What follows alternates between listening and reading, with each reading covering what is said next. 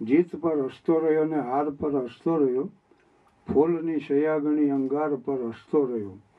આઈ મુસીબત એટલી જિંદા દિલીને દાદ દે, તે ધરી તલવાર તો હું ધાર પર હસતો રહ્યો. કોઈના ઇકરાર કે ઇનકાર પર હસતો રહ્યો, જે મળ્યો આ ઢાળ તે આ ઢાળ પર હસતો રહ્યો. દીધા ફૂલો મળ્યા પથ્થર, તેને પ્રેમથી પારસ ગણી દાતાર પર હસતો રહ્યો. અને ભૌમિયાને અને અન્યની સલાહ લેતો જોઈને દૂર જઈએ પાંગળી વણઝાર પર હસતો રહ્યો. ચૌદ નવેમ્બર બે હજાર સત્તર મારા સ્ટેજ શોને અડતાલીસ વર્ષ પૂરા થાય. આજથી અડતાલીસ વર્ષ પહેલાં એવી એક ધૂન મનમાં સવાર હતી કે મર્યાદાનો સ્તર ઊંચામાં ઊંચો રાખી સહકુટુંબ સાથે બેસીને માણી શકે એવું નિર્દોષ હાસ્ય સર્જ્યું. અને એમાં સૌથી મોટી પ્રેરણા જો મળી હોય તો મહાત્મા ગાંધીજીની. ગાંધીજીએ એમ કીધું છે કે મારામાં હાસ્યવૃત્તિ ન હોત ને તો મેં આત્મહત્યા કરી હોત. અને બીજી ગાંધીજીની મહત્વની વાત એ છે કે ગંભીરતા વગરનું હાસ્ય અને હાસ્ય વગરની ગંભીરતા બે વ્યર્થ છે. એટલે મારા હાસ્યમાં ગંભીરતા આવે, ગંભીરતામાં પાછું હાસ્ય આવે. થાનગઢ મારું જન્મસ્થાન છે. જે શાળામાં હું ભણતો, ત્યાં જ મને સર્વિસ મળી શિક્ષક તરીકે. પહેલી ફેબ્રુઆરી ઓગણીસો અઠ્ઠાવન. અને તેર વર્ષ હું શિક્ષક રહ્યો. પચીસ વર્ષ હું આચાર્ય હતો. આચાર્ય મ્યુનિસિપલ હાઈસ્કૂલ ખાનગઢ આડત્રીસ વર્ષ અને ચાર મહિનાની સર્વિસ ત્યાં પૂરી થઈ. પણ એની ફલશ્રુતિ જો ગણવી હોય તો એક વાક્યમાં હું કહી શકું કે to educate the children means to love the children બાળકોને શિક્ષણ આપવું એનો અર્થ એ કે બાળકોને ચાહવા. મેડમ મારિયા મોન્ટેસરી દુનિયાની માન શિક્ષિકા એમને જ્યારે પૂછવામાં આવ્યું કે, madam what do you know about the education શિક્ષણ વિશે તમે શું જાણો? એટલે મેડમે જવાબ આપ્યો I do not know anything about the education but I love them all શિક્ષણ વિશે હું કાંઈ જાણતી નથી, પણ મેં મારા બાળકોને ચાહ્યા છે.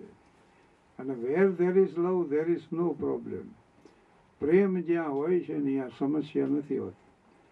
મેડમ, એવું કહેતા મારિયા મોન્ટેસરી કે બાળકોને સમજાવવા પ્રયાસ ન કરો, સમજવા પ્રયાસ કરો.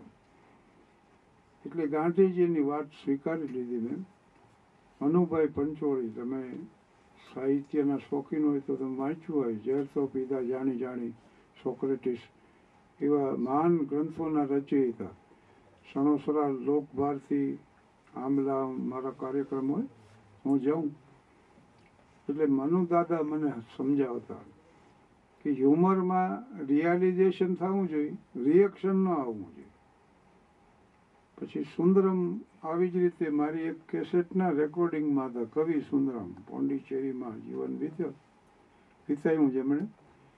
એણે મને એક વાત સમજાવી કે તમે બોલો છો એમાં ભરપૂર આનંદ છે. હવે એક સત્ય એમાં ઉમેરી દો એટલે જીવનના સાદા સત્યોને હળવાશથી રજૂ કરવા પ્રયાસ કરવો. પત્રકારો મને પૂછે કે તમારું નામ શાહબુદ્દીન અને અટક રાઠોડ, તો તમારી જાતિ કઈ? એટલે હું કહું નર જાતિ. પણ એમાં ઊંડી વાત એ સમાયેલી છે કે મંદિર, મસ્જિદ, ગિરજા, ઘર કો, બાટ લિયા ભગવાન કો, જમી આસમાં કો ભી બાટા. मत बांटो इंसान को તો હિન્દી હમ વતન હૈ હિન્દોસ્તાન હમારા આટલી વાત પૂરતી છે ફળમાં મને કે તમને શું ભાવે મેં કીધું ભાઈ ઉધાર મળે ને ત્યાં સુધી કેસર કેરી કઈ પછી કેળાથી હલાવી દે તમારા પત્નીના સ્વભાવ વિશે કંઈ કહી શકો મેં કીધું ના હું ન કહી શકું હું સહનશીલ છું એવી તમે નોંધ કરજો હમણાં વળી એક પત્રકાર મને કે તમે તમારા પત્નીને ઘરકામમાં મદદ કરો છો? મેં કીધું ના એ મને મદદ કરે છે. એક જણો મને કે સારા કામમાં મારે થોડાક પૈસા વાપરવા, શું કરવું? મેં કીધું જેના ઉછીના લીધે એને દઈ દે. સારામાં સારું કામ આ છે. પણ તમે શાંતિથી વિચારો ને, તોય વાત સાચી છે. પીપા પાપન કીજીએ પુણ્ય કિયાસો બાર. જો કિસી સે ના લિયા, તો દિયા સો બાર. એટલે ઘણા મને પૂછે, સમાજ સેવા કરવી શું કરવું? એટલે હું કહું, નડોમાં. તમે નડવાનું બંધ કરો ને ભાઈ, સમાજ સેવા છે. પણ એમાં ઊંડી વાત પાછી એ છે કે તમે તમારી જાતને ના નડો. આપણે આપણને નડી છે ને, એટલા કોઈ બીજા નથી નડતા. એટલે સુરેશ દલાલ ઇમેજ પબ્લિકેશન મારા છ પુસ્તકો બહાર પાડ્યા છે. અનન્ય સ્નેહી હતા અમારા. દર એના વિમોચનમાં કાર્યક્રમ રાખતામાં સુરેશભાઈ મને એકવાર પૂછ્યું કે શિક્ષણ અને હાસ્યનો કઈ રીતે સુમેળ સાધ્યો એટલે મેં કીધું, શિક્ષણથી હાસ્યને મેં ગંભીર બનાવ્યું. અને હાસ્યથી શિક્ષણને હળવું બનાવ્યું. શિક્ષકના એક સદગુણ મહાત્મા ગાંધીજીએ ગણાવ્યો છે કે શિક્ષક એના વિષયમાં નિષ્ણાત હોવો જોઈએ અને ચારિત્ર્યશીલ હોવો જોઈએ. ગાંધીજી એમ કીધું છે કે વિષયમાં નબળો હોય તો હજી હાલે. પણ ચારિત્રહીન તો ન જ હાલે એમ. પણ મેં એક વાત એમાં ઉમેરી છે કે શિક્ષક હોય ને એ રમૂજી સ્વભાવના હોય. એટલે આમ હસતા હસતા વર્ગમાં જાય, પાછા ભણાવે વાતાવરણ હળવું રાખે. ઓશિયાળા મોઢા લઈને હાલે ત્યાં જાય. નો એ દાંત કાઢે, નો કોઈને કાઢવા દે. એ સારી વાત નથી. કારણ વગરના ગંભીર ન થઈ જાઉં. ડૉક્ટર આલ્બર્ટ સ્વાઇઝર એમ કહેતા કે વણથંભી સક્રિયતા અને હળવી રમૂજ વૃત્તિ એમાં જીવનની સાર્થકતા છે. જગતના સત્યો બહુ સાદા છે માણા ગૂંચવી નાખે છે. લાઓત છે એટલું જ કહેતા કે ક્યાં અટકવું એટલી જો ખબર હોય ને, જીવનમાં દુઃખ ન હોય. બોલ. પચાસ વિદ્યાર્થીઓનો વર્ગ હોય. શિક્ષક એક દાખલો ગણાવે. પંદર વિદ્યાર્થીઓનો સાચો હોય અને સો જવાબ આવતો હોય, તો એ પંદરે પંદરનો સો જવાબ હોય. વિવિધતા ખોટામાં હોય. જેના દાખલા ખોટા પડ્યા એને ગમે જવાબ આવ્યો. એના તો ઓગણચાલીસ, સિત્તેર પંદર ગમે એટલે સત્ય એક જ છે. એટલે કબીર સાહેબે એમ કીધું છે, કબીર કુવા એક હે, પનિહારી અનેક. બર્તન સત્ય ન્યારે ભય પાણી સદમે એક આ જગતના પ્રધાન ધર્મો છે ને, એને પોતપોતાની એક વિશેષતા છે. એમાં ખ્રિસ્તી ધર્મની માનવતા, હિન્દુ ધર્મની આધ્યાત્મિકતા, મુસ્લિમ ધર્મનો ભાઈચારો, જૈન ધર્મની અહિંસા, બૌદ્ધ ધર્મની કરુણા જરથોસ્તી ધર્મની ન્યાયપ્રિયતા અને સ્વામિનારાયણ ધર્મની સર્વ ધર્મ સમન્વયની ભાવના. પણ તમે જોજો, મોટા ભાગના છે ને, તળેટીમાં બેઠા બેઠા આ મારે ખોટો છે ને આ ખોટો છે. આ રસ્તો આમ જાય એટલે ખોટો છે, આની કો જાય એટલે ખોટો ચર્ચામાં જિંદગી કાઢી નાખે આખી. પણ સત્યના માર્ગે સફર કરીને જો શિખર માથે પહોંચો, કરુણાની કેળી કંડારીને શિખરે પહોંચો, કે પ્રેમના પંથે પ્રયાણ કરીને ઉપર જાઓ, ત્યારે તમને એમ લાગે કે બધા રસ્તા ઉપર આવે છે. પણ એના માટે ચાલવું પડે. એક જણો મને કે અમેરિકાના પ્રવાસે જવાનો વિચાર છે. કેટલું ખર્ચ થાય? કીધું, કાંઈ નહીં. કાંઈ ખર્ચ ન થાય? વિચારમાં શું ખર્ચ? તમારે જવાનો વિચાર જ છે ને. તો અમેરિકા શું કામ પડે કે કેનેડા જઈ આવો? પણ અનુભવ કરી લેજો જીવનમાં. થોટ પ્રિવેન્ટ્સ ધ એક્શન વિચાર છે ને, કાર્યને અવરોધે. તમે જ્યાં કંઈક કાર્ય કરવાનું શરૂ કરો તો વિચાર આજ નહીં, કાલ કરી નાખે આજે આ બરાબર નથી, તેમ એટલે વિચાર કાર્યને અવરોધે છે. પણ આપણી મૂળ વાત એ છે કે ગંભીરતા વગરનું હાસ્ય અને હાસ્ય વગરની ગંભીરતા બે વ્યર્થ છે. તાપી નદીમાં પૂર આવ્યું. તબલાની જોડ તણાતી જાતી. એમાં ભજન મંડળીના બે જુવાનિયા જોઈ ગયા. આ હા હા જોડ આમનામ જાય. અને આપણે જરૂર છે ભજન મંડળીમાં. જોખમ વગર આ જગતમાં ક્યાં કંઈ મળે? પૂરમાં ખાયલકા બોલો પણ જોડ પકડીને જ્યાં ખેંચી તો વાંહે રામદાસ મહારાજ નીકળ્યા. કેડે બાંધેલા એને પેલા સંતોના હામૈયામાં હાલતા હાલતા વગાડે ને? જોયું છે ગામડાનું દ્રશ્ય? હાલતા હાલતા વગાડે. નંદલાલ નહીં આવું ને કરીએ કામ છે. ત્યાં ઘરે નો આવ્યા ને તાપીમાં ઊભી પછી તો જોવા અહીંયા મહારાજને હોસ્પિટલમાં દાખલ કર્યા. ભાનમાં આવ્યા તે પહેલું એ વાક્ય બોલ્યા કે એકાદી કલાનો સંગ હોય તો તરી જવાય. એકાદી કલાનો સંગ હોય ને તો તરી જવાય. મારો મિત્ર વળી સિતાર શીખે અને સવારમાં સ્નાન કરે શ્વેત વસ્ત્રો ધારણ કરે આમ વ્યવસ્થિત એની બેઠક સજાવે સરસ્વતીની પ્રતિમાની સામે બેસી અને સીધા હાથમાં લઈને વગાડે. એની ગમે એ સમજણ હોય પણ એક જ તાર વગાડે બોલો. એ પાછો એવો ધીરજથી ટીન ટીન ટીન એમ કરી જ જાય. એની પત્ની કે શું ટીન ટીન કરવા સિતાર વાદકોને જોયો, આમ કેટલા તાર વગાડે છણાટી બોલાવે. ઓલો કઈ બધાય ફાંફા મારે છે. અને મને જડી ગયો. પણ જીવતરના તાર જેને જડી જાય છે, એને તો પછી તન કે તંબુરે ને સાસો કે તાર બોલે. જય રાધે શ્યામ શ્યામ. જય સિયારામ. કાવ્ય મને અનુકૂળ આવે કે મને ગમે, એટલે તરત હું એમાં લખી લઉં. બહુ સુંદર કાવ્યો હોય છે. અને કાવ્ય શાસ્ત્ર વિનોદેન કાળો ગચ્છતી ધીમતામ. બુદ્ધિમાનનું લક્ષણ એ છે કે એને કાવ્યમાં આનંદ આવે. કોક દિન ઈદ અને કોક દિન રોજા. પૂછડે ને પડે તો જિંદગીના મોજા. નથી કાંઈ ચિંતા, નથી કાંઈ ફિકર, નથી કોઈ ચીજની જિંદગીમાં જીકર.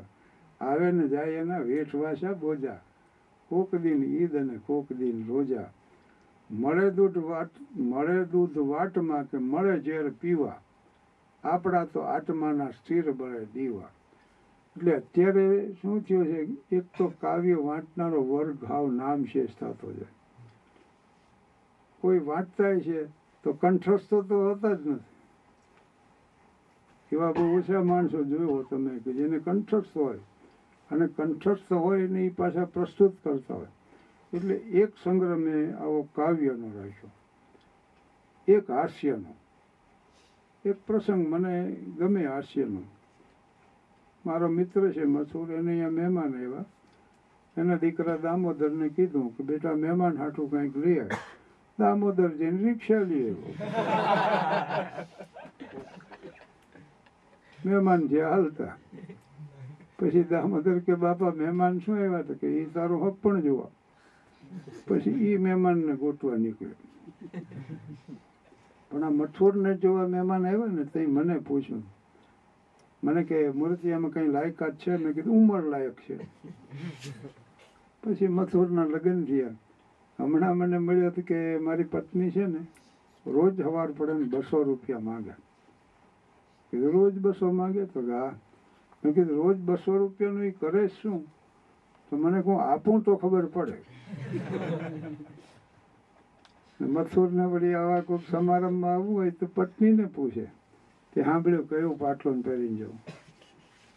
વળી રસોડામાંથી સૂચના આવે કે બિલું પહેરો, મારા બાપુજી અપાવ્યું.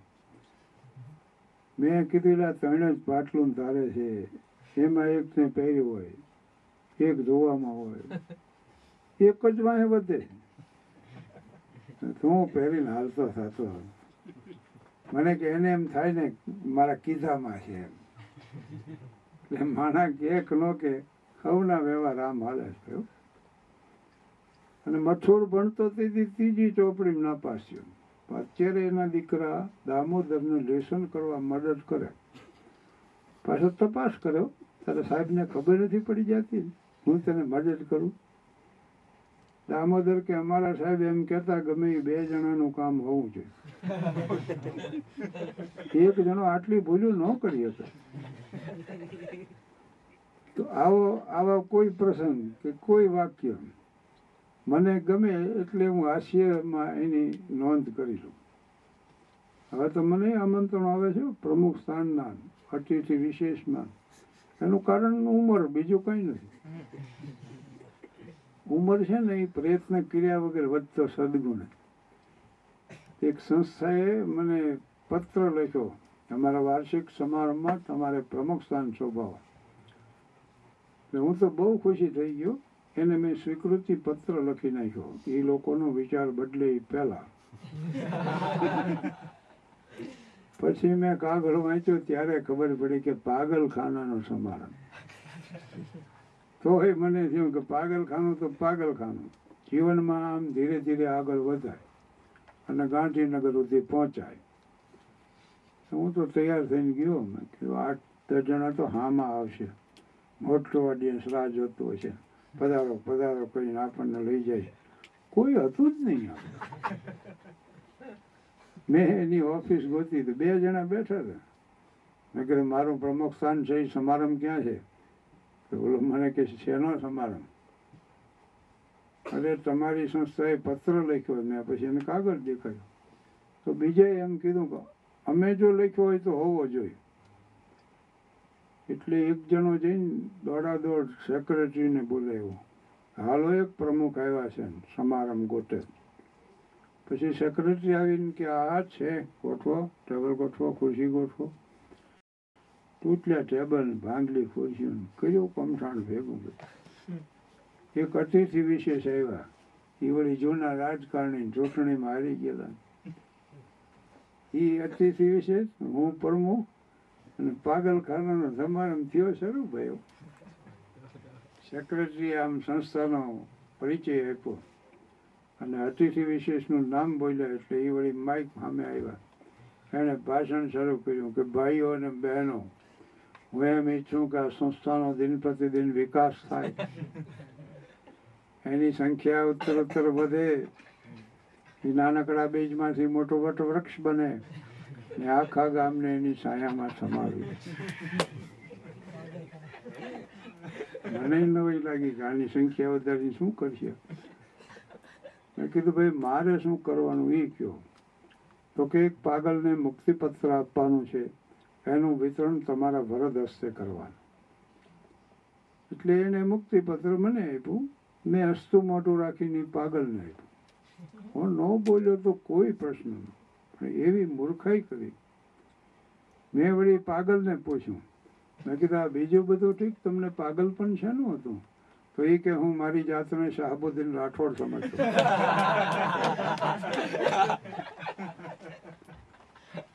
મેં કીધું એટલે આ રાઠોડ હું છું? મને કે, ત્રણ મહિના થાય છે. પણ સારું થઈ જાય. માટે દાખલ થઈ જાઓ. દાખલ થવાની સલાહ આપી. કોઈ મળી એમાં મુકદ્દરનો વાંક છે, વળવાનો હું હતો અને રસ્તો વળી ગયો. એટલે કાવ્યનો એક સંગ્રહ, પછી હાસ્યનો પછી પ્રેરક પ્રસંગો. પ્રસંગો ઘણીવાર નાના હોય છે, પણ બહુ અસરકારક હોય. કરુણા ઉપર મારે એકવાર બોલવાનું હતું. મેં કીધું, ભગવાન બુદ્ધ જેતવનના રસ્તે જતા. એમાં આદિવાસીઓનો વિસ્તાર આવ્યો. જોયો, આદિવાસીઓ હતા, પણ એક ધર્મસ્થાન કોઈ હતું અને પથ્થરો હતા, લોહીના છાંટા, લોહીવાળા હતા. ત્યાં પશુને ઊભું રાખેલું. પશુ થર જોઈતું બુદ્ધિ આ દ્રશ્ય જોયું અને કીધું, આ શું કામ પશુને થાય તો કે એનો વધ કરજો. શા માટે? તો કે અમને પુણ્ય મળશે. એટલે એ જ ક્ષણે ભગવાન બુદ્ધ પશુની જગ્યાએ ઊભા રહી ગયા. અને એ લોકોને કીધું, તમે આ પશુને છોડી દો મારો વધ કરો. તમને વધુ પુણ્ય મળશે. તો વધસ્થાન ઉપર ઉભેલા પશુની વેદના અને બુદ્ધની વેદના એક થઈ ગઈ આનું નામ કરુણા છે. દયામાં હજી દંભ હોઈ શકે કે વિદ્યાર્થીઓ છે, ગરીબ છે, આપો. આપણા તરફથી પુસ્તકો આપો સ્કોલરશીપ આપો. એ લોકોને રહેવાની સારી વ્યવસ્થા આપો. પણ દયાળુના હાથ આમ હંમેશા ઉપર રહેશે એમાં આવો દંભ હોઈ શકે. પણ કરુણામાં ન હોય. ગાંધીજીએ બેનને કીધું કે, બેન, સ્વચ્છતા રાખો સુઘડતા રાખો. તો એ બેને ગાંધીજીને એમ કીધું, બાપુ, આ એક સાડલો છે. બોલો, કઈ રીતે મારે રાખવું? અને એ જ ક્ષણે મહાત્મા ગાંધીએ નિર્ણય લઈ લીધો કે હું બે જ વસ્ત્રો ધારણ કરીશ. જે તમે જુઓ છો ને, સૂકી પોતરી એની, અને માથે એક ઉપવસ્ત્ર બસ આટલું જ. ઇંગ્લેન્ડ ગયેલા ગાંધીજી અને ત્યાં પંચમ જ્યોર્જે મુલાકાત આવી. ઇંગ્લેન્ડ તો રૂઢિચુસ્ત પ્રજા ફૂલ ડ્રેસમાં જવું જોઈએ પ્રોટોકોલ પ્રમાણે. એમાં શહેનશાહ અમે બકિંગહામ પેલેસ પણ ગાંધીજીએ કીધું મુલાકાત આપને આપવી હોય તો સારી વાત. પણ હું તો આ જ પોશાકમાં જઈશ. અને છેલ્લે half naked fakir of India એવી વિન્સ્ટન ચર્ચિલ વખતે વડાપ્રધાન હતા ને, એને ચર્ચ આવી ટીકા કરી હો ગાંધીજી પણ સમ્રાટે એની મુલાકાત આપી. તો આ દેશના પ્રતિક તરીકે જેને મૂકી શકાય એવું વ્યક્તિત્વ. એવા વ્યક્તિત્વ હવે બહુ ઓછા રહ્યા. એટલે પ્રેરક પ્રસંગ હોય. કુંભનો મેળો હજારોની, લાખોની મેદની. એમાં એક કલાકાર ખાવ ઉદાસ થઈને આમ ઉભેલા. દિલરૂબાઈના હાથમાં હતું. કરુણતા એ હતી, કલાકાર પ્રજ્ઞાચક્ષ નતો તો બીજા એક સજ્જન નીકળ્યા. એને કીધું, કેમ આટલા બધા ઉદાસ છો? કે, હું તો અંધ છું. મૂકીમાં લોકોએ પાડી દીધો મને. મારી હથેળી ઉપરથી હાલે ગયા. હથેળી ચીરાઈ ગઈ હવે હું દિલરૂબા નથી વગાડી. નકર દિલરૂબા વગાડીને ગઈ અને હું રોજી રડ. પેલા સજ્જને એમ કીધું કે, તો હું વગાડું તમે ગાઓ, એમ સંગત થશે અરે કે તો રંગ રહી જાય. એટલે કોણે દિલરૂબા રહીને વગાડ્યું ને અને પ્રજ્ઞાચક્ષુ કલાકારે ગાયું પણ જમાવટ થઈ ગયો. લોકોએ આપ્યા પુષ્કળ પૈસા. એ બધા પ્રજ્ઞાચક્ષુ કલાકારોને કલાકારને સુપ્રત કરી ઓલા સજ્જને વિદાય લીધી. પણ એને એટલો પરિચય ન આપ્યો કે મારું નામ પંડિત ઓમકારનાથ ઠાકોર. આનું નામ કરુણા એની વેદના અને ઓમકારના ઠાકોરજીની વેદના એક થઈ ગઈ. એટલે આનું નામ કરુણા તો આવો પ્રેરક પ્રસંગ. મને કોઈ યાદ આવે કે ક્યાંયથી સાંભળવા મળે. એટલે હું એની નોંધ કરી લઉં. અબ્રાહમ લિંકન, અમેરિકન કોંગ્રેસ એટલે અહીંયા પાર્લામેન્ટને કોંગ્રેસ કહેવામાં આવે.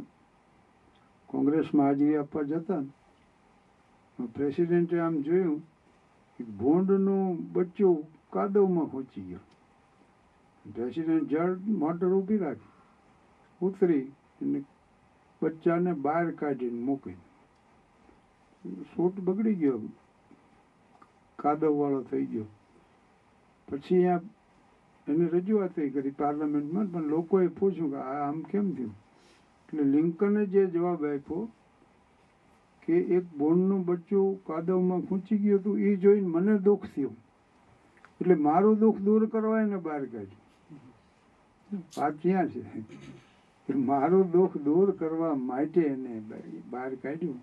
આનું નામ કરુણા. એટલે આવા પ્રેરક પ્રસંગો અને વાંચવા આનાથી ઘણી પ્રેરણા મળે જીવનમાં. અને સો વાક્યો. દાખલા તરીકે, જે છે એની અવગણના અને જે નથી એની ઝંખના એ દુઃખનું મૂળ છે.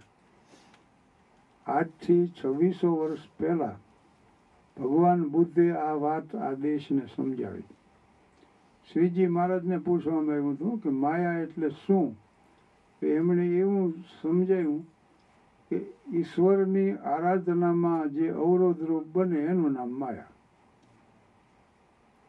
એટલે સારું વાક્ય હતું મને ગમે એટલે હું એની નોંધ કરી લઉં. પણ dissatisfaction with what you have and desire for what you have not is the cause of your suffering જે છે એની અવગણના અને જે નથી એની ઝંખના એ દુઃખનું મૂળ છે.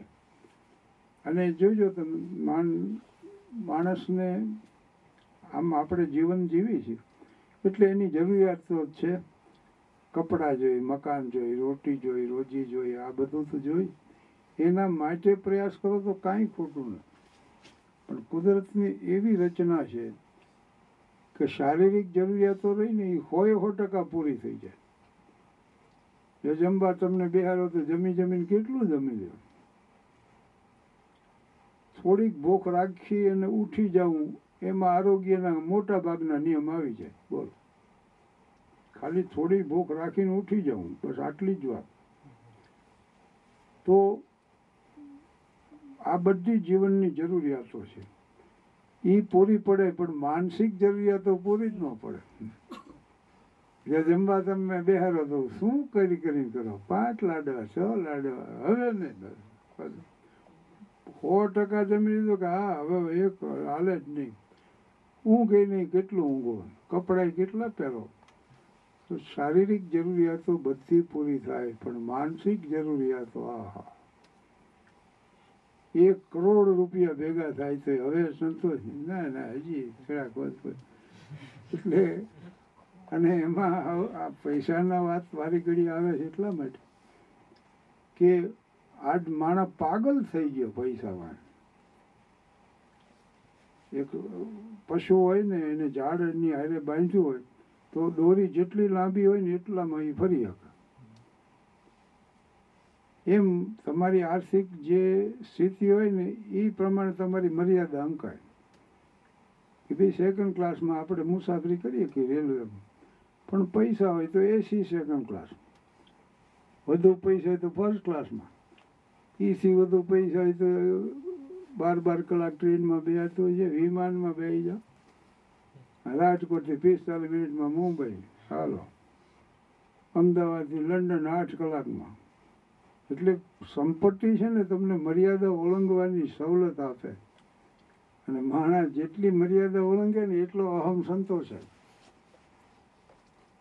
સંપત્તિ હોય તો એમ કે, એ પ્લેનની રેગ્યુલર ફ્લાઇટમાં ન જવાય. આપણે જામનગર ફંક્શન છે, પછી ભાવનગર છે, પછી વડોદરા છે, પાછું અમદાવાદ.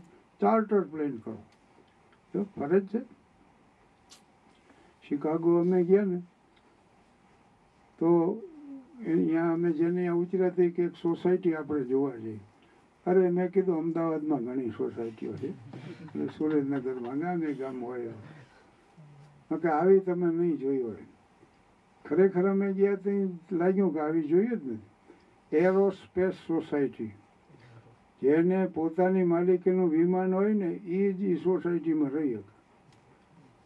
આપણે મોટર માટે ગેરેજ એમ બંકર બધા વિમાન.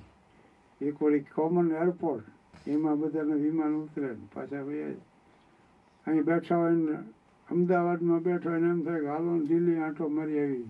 સાંજની ચોકમાં ચા પાણી પીને પાછું. સીધા દિલ્હી ઉપર. એટલે આ સંપત્તિ છે ને એ મર્યાદા ઓળંગવાની છૂટ આપે. અને એટલે અહમ સંતોષાય બે જણા દિવાલમાં છે ખીલી આમ ફોટા લગાડતા. એક જણા આમ ફોટો પકડ્યો, બીજો વળી ખીલી હાથમાં રહી વિચારે ચડી ગયો. એ કે, આ જો કંપનીવાળા કેવા મૂર્ખ છે. આ ખીલીને આની કોર ટોપકો એવોને વાહેણી આવી. બીજો વળી વિચાર કરીને કે, આ ખીલી જે છે ને એને કે આની કોર તો પણ આની કોર અણી આવી છે. જો બોલો કે તારામાં અકલ નથી. આ ભીંતની ખીલી છે, આ ભીંતની છે. આમ ના માજે એવા આની કોરણી હતી ને. અહીં ફોટો ચડવાનો તો અહીં ચડ્યો આ ભીતની ખીલી છે. કેટલું હાસ્યાસ્પદ લાગે. આખી જિંદગી આમ બન્યા કરે. માણા ભીતો બદલ્યા કરે ખીલી આમ ન ફેરવી કારણ કે આઈ ઇઝ ઓલવેઝ કેપિટલ અંગ્રેજી જાણો ને I is always capital I વાક્યમાં વચ્ચે આવે તો નાનો ન હોય એના માટે મીંડા મીંડા ન હોય આઈ ઇઝ ઓલવેઝ કેપિટલ કારણ કે હું છું અને અશ્વ જેમ દોડીને હાંફે છે માનવી પહેલો ક્રમ લેવાની રેસમાં લોહી લોહાણ થાય તોય માને છે સુખ ઓલી રૂપિયા ભરેલી સૂટકેસમાં સોનાની લાયમય શાંતિના શ્વાસ બધા ગીરવે, મુકાય એનું કાંઈ નહીં. વસ્તુ ખોવાય અહીં વસ્તુ ખોવાય એની થાય અહીં વેદના. અને વર્ષો ખોવાય એનું કાંઈ નહીં. ખૂબ ખૂબસૂરત અણમોલ જિંદગી. વ્યર્થ વહી જાય એનું કાંઈ નહીં. અનંત આ દોડનો અંત જ આવે નહીં. અને જીવનનો અંત આવે એનું કાંઈ નહીં. એટલે પૈસો પ્રતિષ્ઠા પ્રસિદ્ધિ માટેની આ દોડ જ્યાં સુધી ચાલુ રહેશે ને, ત્યાં સુધી સંસાર. અને એ જ્યાં અટકશે, એટલે સંન્યાસ શરૂ. જ્યાં અટકે ને, જ્યાં અટકે ને, જ્યારે અટકે ત્યારે સંન્યસ્ત શરૂ થઈ જાય. તો એક સુવિચાર હોય, તો એના ઉપર તમે એની હું નોંધ કરી રાખું. પછી મને વિચાર આવે. પછી કાવ્ય હોય તો એના ઉપર વિચારી, સુવિચાર ઉપર, પ્રેરક પ્રસંગ ઉપર દાખલા તરીકે. સિંગાપોરમાં છે ને, હું કાર્યક્રમ આપવા આમ બેઠો. એટલે એક નાનકડું બાળક આવ્યું. એવું રોષપુષને આમ તૈયાર થઈને આવેલું. એ આવીને સીધો મને ભેટી જ પડ્યો બહુ હું ખુશ થઈ ગયો. મેં એને મારી બાજુમાં બેહાડ્યું. લોકો નાના બાળકોને ઓળખાણની જરૂર નથી. આપણને એમ હોય કે કોઈક ઇન્ટ્રોડક્શન આપે તો આપણે વાત કરીએ એમ. તો આવીને મને ભેટી પડી. પછી એના મા બાપ આવ્યા. એ કે અમારા દાદા દેશમાં ગયા છે ને, તો આ ગમે એ વ્રત પાસે વયું જાય. પણ મને ગમ્યું બહુ કે કેવું મજાનું બાળપણ, કેવું નિકાલસ ભોળપણ લાવ શોધી લઉં ફરી. વેરી દઉં આ શાણપણ સમસ્યા બધી શાણપણ આવ્યા પછી સર્જાની જો. બાકી ઓલા બાળકોને તો કાંઈ છે જ નહીં. ભગવાન બુદ્ધ છે ને, એક ટેકરી ઉપર આમ બેઠા હતા. દરિયાનો કિનારો હતો અને રેતીનો પટ હતો. તો એ રેતીમાં બાળકો રમતા. નાના નાના બાળકો, કોઈ કુબા બનાવે ને, કોઈ મકાન બનાવે ને, કોઈ ઘર બનાવે ને, કોઈ વળી કિલ્લાની દિવાલ છે ને, એટલા બધા મગ્ન હતા. એના ઓલામાં. વળી કોકનો પગ લાગી જાય ને વળી દિવાલ તૂટી જાય તો પાછા બાજ્યા ને, વળી પાછા ભેગા વળી બનાવે. તે બધું ભગવાન કરુણાપૂર્ણ નેત્રથી જોઈ રહ્યા હતા બાળકોની રમત. એમાં દાસી આવી. અને દાસીએ એટલું જ કીધું કે બાળકો, સંધ્યાનો સમય થયો છે, તમારી માતા તમને બોલાવે છે. ચાલો ઘરે. અને એ જ ક્ષણે આ જે કંઈ બનાવ્યું હતું ને એ તોડી ફોડીને કુશળતા, કૂદતા, હાથમાં હાથ નાખીને રવાના થઈ પછી ભગવાન બુદ્ધને એક પ્રવચન આપવાનું. તો એમણે આ જ પ્રસંગ વર્ણવ્યો. નાના બાળકો રેતીમાં રમતા એને આવું બનાવ્યું. પણ દાસી આવીને એટલું જ કીધું કે સંધ્યાનો સમય છે, તમારી માતા તમને બોલાવે. એ જ ક્ષણે બધું વ્યર્થ થઈ ગયું. જે કંઈ એને બનાવ્યું હતું એ જ રીતે જે દી સત્યનો સ્વાદ સંભળાય છે ને, તે આ સત્તાના સંપત્તિને, આ વૈભવને, મોજ શોખને ભોગવિલાસ બધું વ્યર્થ થઈ પડે. પછી પૈસા કેટલી નાજુક ઘડીએ જિંદગીના દાવની, જીત પર બાજી હતી ને હારવાનું મન હતું. કંઈક વાતો આમ તો ભૂલી ગયો છું હું હવે. શ્વાસે શ્વાસે જે સદા સંભાળવાનું મન હતું. આમ તો શામજી કુંભારના ગધેડાની હું વાત કરતો હતો. ગામમાં, સીમમાં ક્યાંય ન જડ્યો, પછી પીપળ માથે ચડીને બેઠો. ત્યાં એક પ્રેમી યુગલ, યુવક અને યુવતી ફરતા ફરતા અહીંયા આવ્યા અને યુવતીને જોઈને યુવકે શરૂ કર્યું કે, પ્રિય અમાસના અંધકારનું કાજળ બનાવી તારી આંખોમાં આંજી દઉં. ઉષાની લાલીમાનું સિંદૂર બનાવી તારી માંગમાં ભરી દઉં. આકાશમાંથી શુક્ર તારિકા તોડી તારા ભાલમાં ચોંટાડી દઉં કે મેઘધનુષની ઓઢણી બનાવી તને ઓઢાડી દઉં. પ્રિય પ્રિય, તારી આંખોમાં મને આંખો જગત દેખાય છે. તે ઉપરથી શામજી કુંભાર કે, મારો ગધેડો ક્યાંય દેખાય છે? હવે સારી કન્યાને સુકન્યા કહેવાય, સારા વરને સુવર ન કહેવાય. ઇમેજ પબ્લિકેશનનું મારું પુસ્તક ચોથું જે બહાર પડ્યું ને એનું શીર્ષક છે, મારો ગધેડો ક્યાંય દેખાય છે? અને એ આ પ્રસંગ ઉપરથી રાખવામાં આવ્યું છે. આમ તો આપણે મહેમાનોને માન દિન ભરી દીધા નહીં. એ મેળી નહીં, પણ મસાણ સાચો સોરઠીઓ ભણે અને જ્યાં આદર, જ્યાં આવકાર, જ્યાં નૈનોમાં નેહ, ઉસગર જાઉં સજના ભલે ને વર્ષે ભાલાના મેહ. અને નહીં આદર નહીં આવકાર નહીં નૈનોમાં ને, ઉસગર કભી ન જાઈએ, ભલે કાંચન વર્ષે મેં. હું એક કાર્યક્રમ આપવા માટે જતો હતો ને, બસમાં બેઠેલો, એમાં એક ગામમાં બસ ઊભી રહી. એમાં એક જણો આમ જોઈ ગયો. મને કે હા હા હા, શાહબુદ્દીન રાઠોડ ને? મેં કહ્યું હા ઉતરી જાઓ. અમે અહીં ઘર ખોડા બાંધીને બેઠા છીએ. આમ નામ ગામ હોરા હલ્યા જાવ, એમાં તમારી તો ઠીક, પણ અમારી આબરું શું? આવું તાણ માંડ્યો કરવા.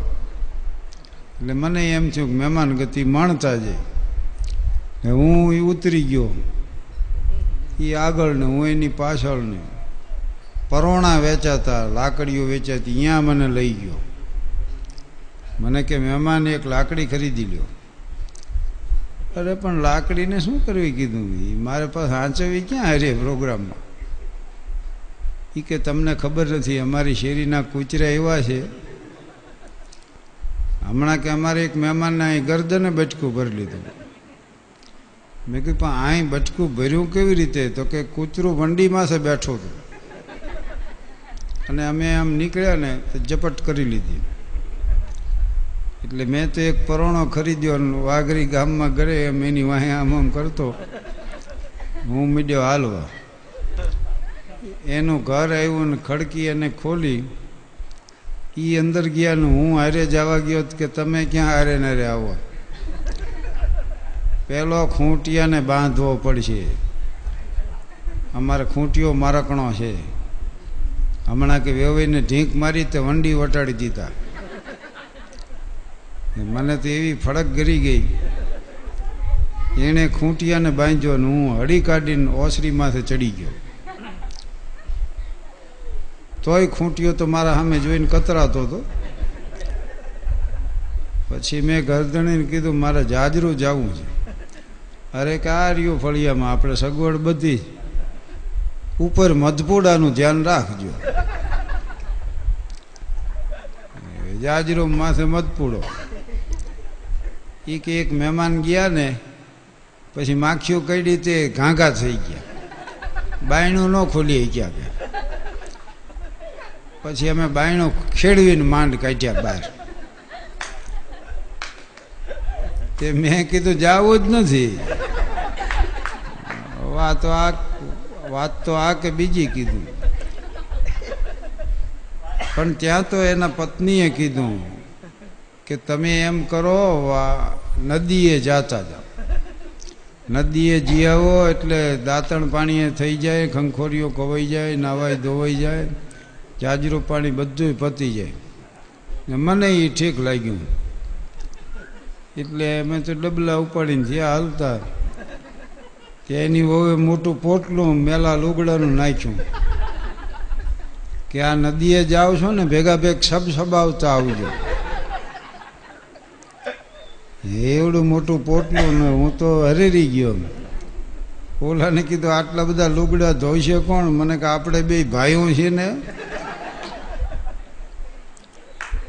અને એને પોટલું ઉપાડ્યું ને હું અહીં ડબલો લઈને આવ્યો ને. બજારમાં ગયા ને અહીંયા ઊભો રહી ગયો. એ કે, લ્યો, લુગડા ધોવાનો હાબુ તો ઘરે રહી ગયો. હવે એમ કરો, અહીં બે ઘૂંટી લઈ લ્યો ને. મારી પાસે બે ગોટી હાબુ લેવડાવ્યો મને એક ના મને કે એક નાવાનો સુગંધી લઈ લ્યો ભેગા ભેગા, આજ તો કરી જલસો એક વળી સુગંધી હાબુ લેવડાવ્યો અને ગયા અમે નદીએ. જાજરો જીવ્યા ને મોઢા ધોયા ને પછી લુગડા ધોધો કર્યા ને પછી નાયા ને અઢી ત્રણ વાગ્યા. કપાસિયાની ગુણ્યો પલરી ગયો, એવા થઈ ગયા. એવા થાક્યા. ઘરે પહોંચ્યા ત્યાં તો જમવાનું કાઢ્યું એને ગોબાવાળી થાળીઓ પીરશે, મૂકી અને એમાં પીરશું તો એનો નાનો દીકરો આવીને મારી થાળીમાં, મારી અરે બેહી ગયો ખાવા. પાછો એનો બાપ કે, અમારા નાનકાને કાંઈ શરમ નહીં. ગમે એની અરે બેહી જાય. ઈવડાઈ નાનકો કહેતા, બાકી તો મોટકાને આંટે એવો હતો. રોટલીઓ આવે એ બધી નાનકો ઉપાડી મૂકે. હું તો જોઈએ જ રહું. એમાં પછી મેં ખટકો રાખ્યો. ગરમા ગરમ ખીચડી આવીને નાનકાનું ધ્યાન નહોતું તો મેં એનો હાથ ખોજી દીધો ખીચડીમાં. અને દજાડ્યો. હા હા બાબાભાઈ ધ્યાન રાખો, કીધું. અને એક વાનગી તો શી ખબર ગમે એની જે બનાવી હોય. ગળચટ્ટી લાગતી એટલે હું તો ખાધા કરતો હતો.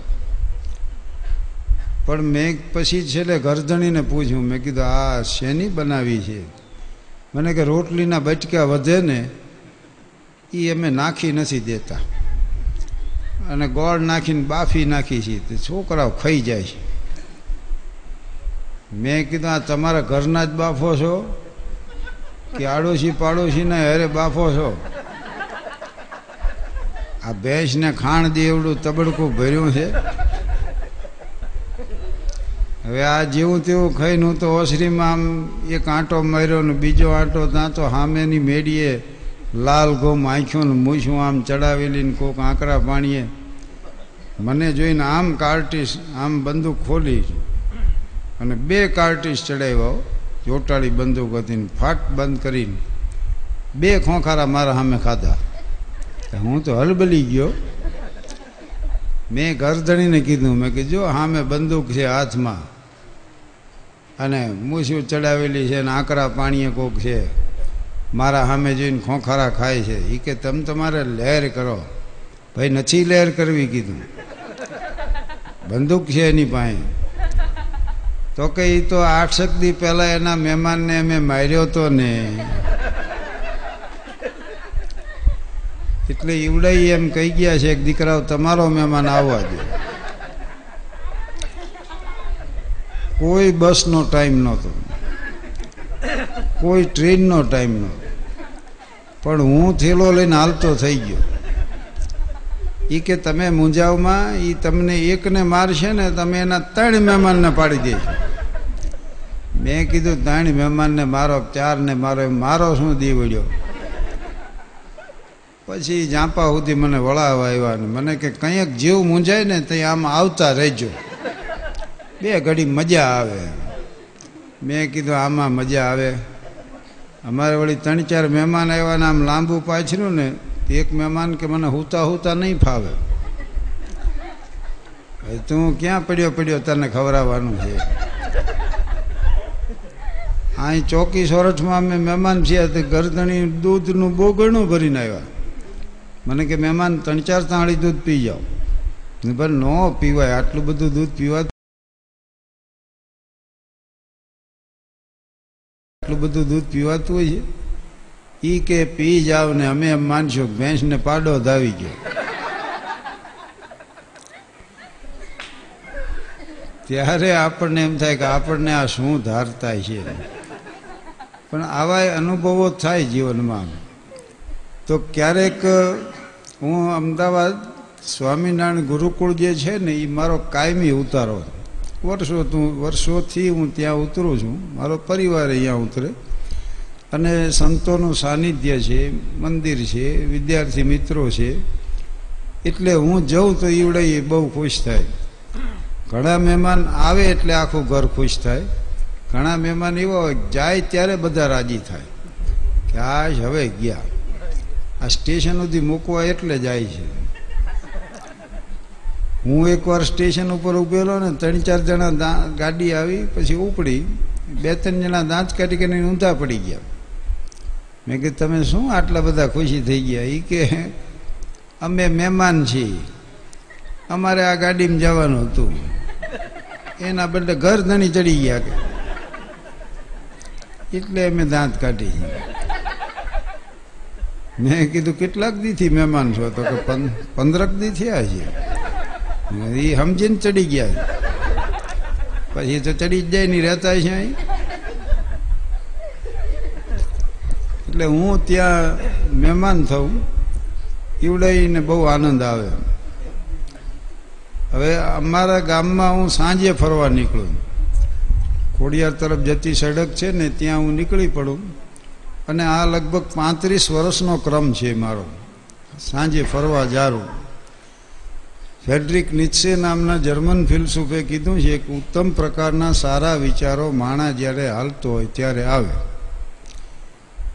એટલે બૌદ્ધ સાધુઓ હાલે છે. બુદ્ધે કીધું, ચરવૈતી ચરવૈતી. મહારાજ સાહેબો હાલે મા સતીજીઓ હાલે. લોકો હાલ્યા કરે છે. અને હવે મેં જોયું દેશમાં ને વિદેશમાં હેલ્થ કોન્શિયસ બહુ થઈ ગયા લોકો. સવારના પોરમાં નીકળી પડે છે. પછી મુંબઈ હોય, કલકત્તા હોય, દિલ્હી હોય, ન્યુયોર્ક હોય, લોસ એન્જલસ હોય. અને તમે જોજો, દુઃખી માણસો હાલે બહુ. તમે ટેન્શનમાં હો તો ક્યારે ઊભા થઈને મંડો આંટા મારવા એ તમને ખબર નહીં પડે. અને ગરીબ ઘરની દુઃખી દીકરીઓ હોય ને એના બેડા બહુ ઉજળા હોય. કારણ કે વિચારમાં ને વિચારમાં રાખ નાખીને ઉટક્યા કરે ઉટક્યા કરે એને ખબર ન હોય કે કેટલી વાર ઉટક્યું તો હું તો, અમારે શું થાય કે કાર્યક્રમ આપવાનો હોય સાંજે, એટલે અમારે તૈયાર થવાનું. તો સાંજે સમય ત્યાં ન મળે, એટલે પછી હું સવારમાં મોર્નિંગ વોકમાં નીકળું.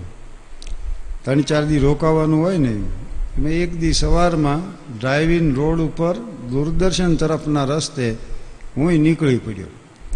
અને હવે તો શહેરમાં માણસો બહુ ફરવા નીકળે. હવે અદોદરા શરીર હોય, આમાં મામા હાલ્યા જતા હોય. લુગડામાં ક્યાંય હમાય નહીં. હેવા થઈ ગયા હોય. એમાં બહેનોના શરીર વધી જાય. માથું તો કંઈ શરીર આરે વધે નહીં. પછી તમે વાંહીથી જુઓ ને તો મોટા ગોળામાંથી છે નાનકોક બુજારું મૂક્યું એવું લાગે. એક બેન તો ઘણું જાડું શરીર ને એમાં ઉનાળાનો ધોમ ધકેલો ને. બાલ મંદિર છૂટ્યું ને, ત્રણ ચાર બાળકો મીડિયા વાય વાય હાલવા. એ ખીજી ગયા કે કેમ મારી પાછળ પાછળ આવો કે તમારા છાયામાં હાલ્યા. આમ નામ ઘર સુધી પહોંચી જાય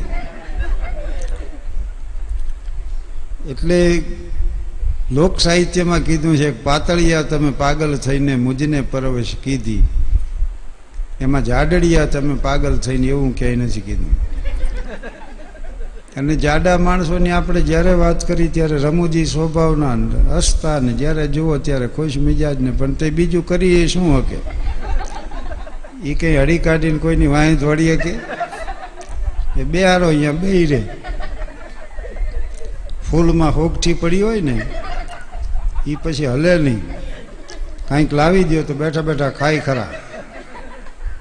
અને પાતળું શરીર હોય તો ઘણા ફાયદાઓ બસમાં, ટ્રેનમાં મુસાફરી કરતા હો. જગ્યા મળી ન હોય, ઓશિયાળા મોઢે ઊભા હોય. તો કોક તો પૂછે કે માંદા છો?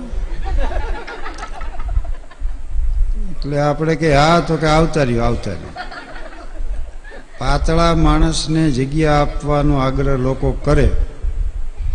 જાડાને જગ્યા આપતા વિચાર કરે. પણ નાનકડું તલાવડું એમાં ભેંસ બે ને ડેડકા બહાર ઉડી જાય. જેવી તેવી સીટમાં એક જાડુ માણા બે ને બે કોરથી એક એક નીકળી જાય. તો હું મારા વિચારમાં હેલો જતો હતો બાધા એ કબ બાંધ સકી હે, આગે બઢને વાલો કો? વિપદા એ કબ રોક સકી હે, પથ પર ચલને વાલો કો? હમણાં યુવાનોની એક શિબિરમાં મારે બોલવાનું હતું. કે જુવાનિયાઓ મને કે અમારે જીવનમાં સફળ થવું છે, તો શું કરવું? મેં કીધું, વાત તો સફળ થવાની છે ને, લખી લ્યો ત્રણ વાક્યો. No more than other work more than other expect less than other બીજાથી વધુ કામ કરો, બીજાથી વધુ જાણો, અને બીજાથી ઓછી અપેક્ષા રાખો. તમે જીવનમાં કોઈ દિવસ નિષ્ફળ નહીં જાઓ. પણ તમે જોજો, નિરીક્ષણ કરજો સમાજમાં. બીજાથી ઓછું જાણતા હોય. બીજાથી ઓછું કામ કરતા હોય. અને ભાવથી વધુ અપેક્ષા રાખતા હોય. બધા એને બંગલા જોઈને, મોટરો જોઈને વાંઈ સેક્રેટરી ચેકબુકમાં સહી લેવા ફરતો હોય.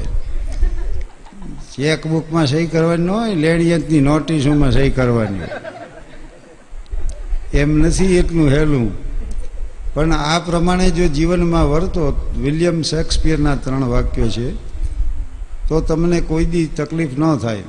જે કામ માણસ પ્રમાણિકતાપૂર્વક કરે ને એ જ કામમાં એ તલીન થઈ શકે.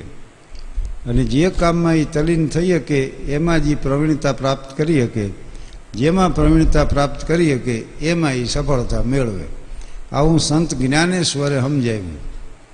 આટલા જુદા જુદા ક્ષેત્રના લોકો છે બધાના દુઃખનું મૂળ એક જ છે જે છે એની અવગણના અને જે નથી એની જંખના જે છે એની માણસો અવગણના કરે ને જે નથી એની જંખના કરે.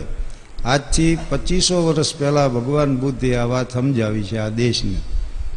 તો હું મારા વિચારમાં હાલ્યો જતો એમાં અમદાવાદી કાકો હે મોટું જાડું શરીરને. એમાં વળી પાછી ચડ્ડી પહેરેલી. અને હેંચકની વાદરીવાળા જોડા આમ લીંટાવાળું બનિયન પહેરેલું ખબ ખાબ કરતા હાલ્યા આવે બારમા વાંય તેરમું વાય એમ વળી કાકી હારે ને. હારે અને એ કાકો મને પાછળથી ભટકાણા બોલો. હું આગળ હાલ્યો જતો ની વાંયથી ભટકાણા. મેં એની સામું જોયું તો મને કે ધ્યાન રાખતો હતો હું એને જોઈને જ સમજી ગયો કે આની અરે સંઘર્ષ ન કરાય. આ લગાડી દે આપણને.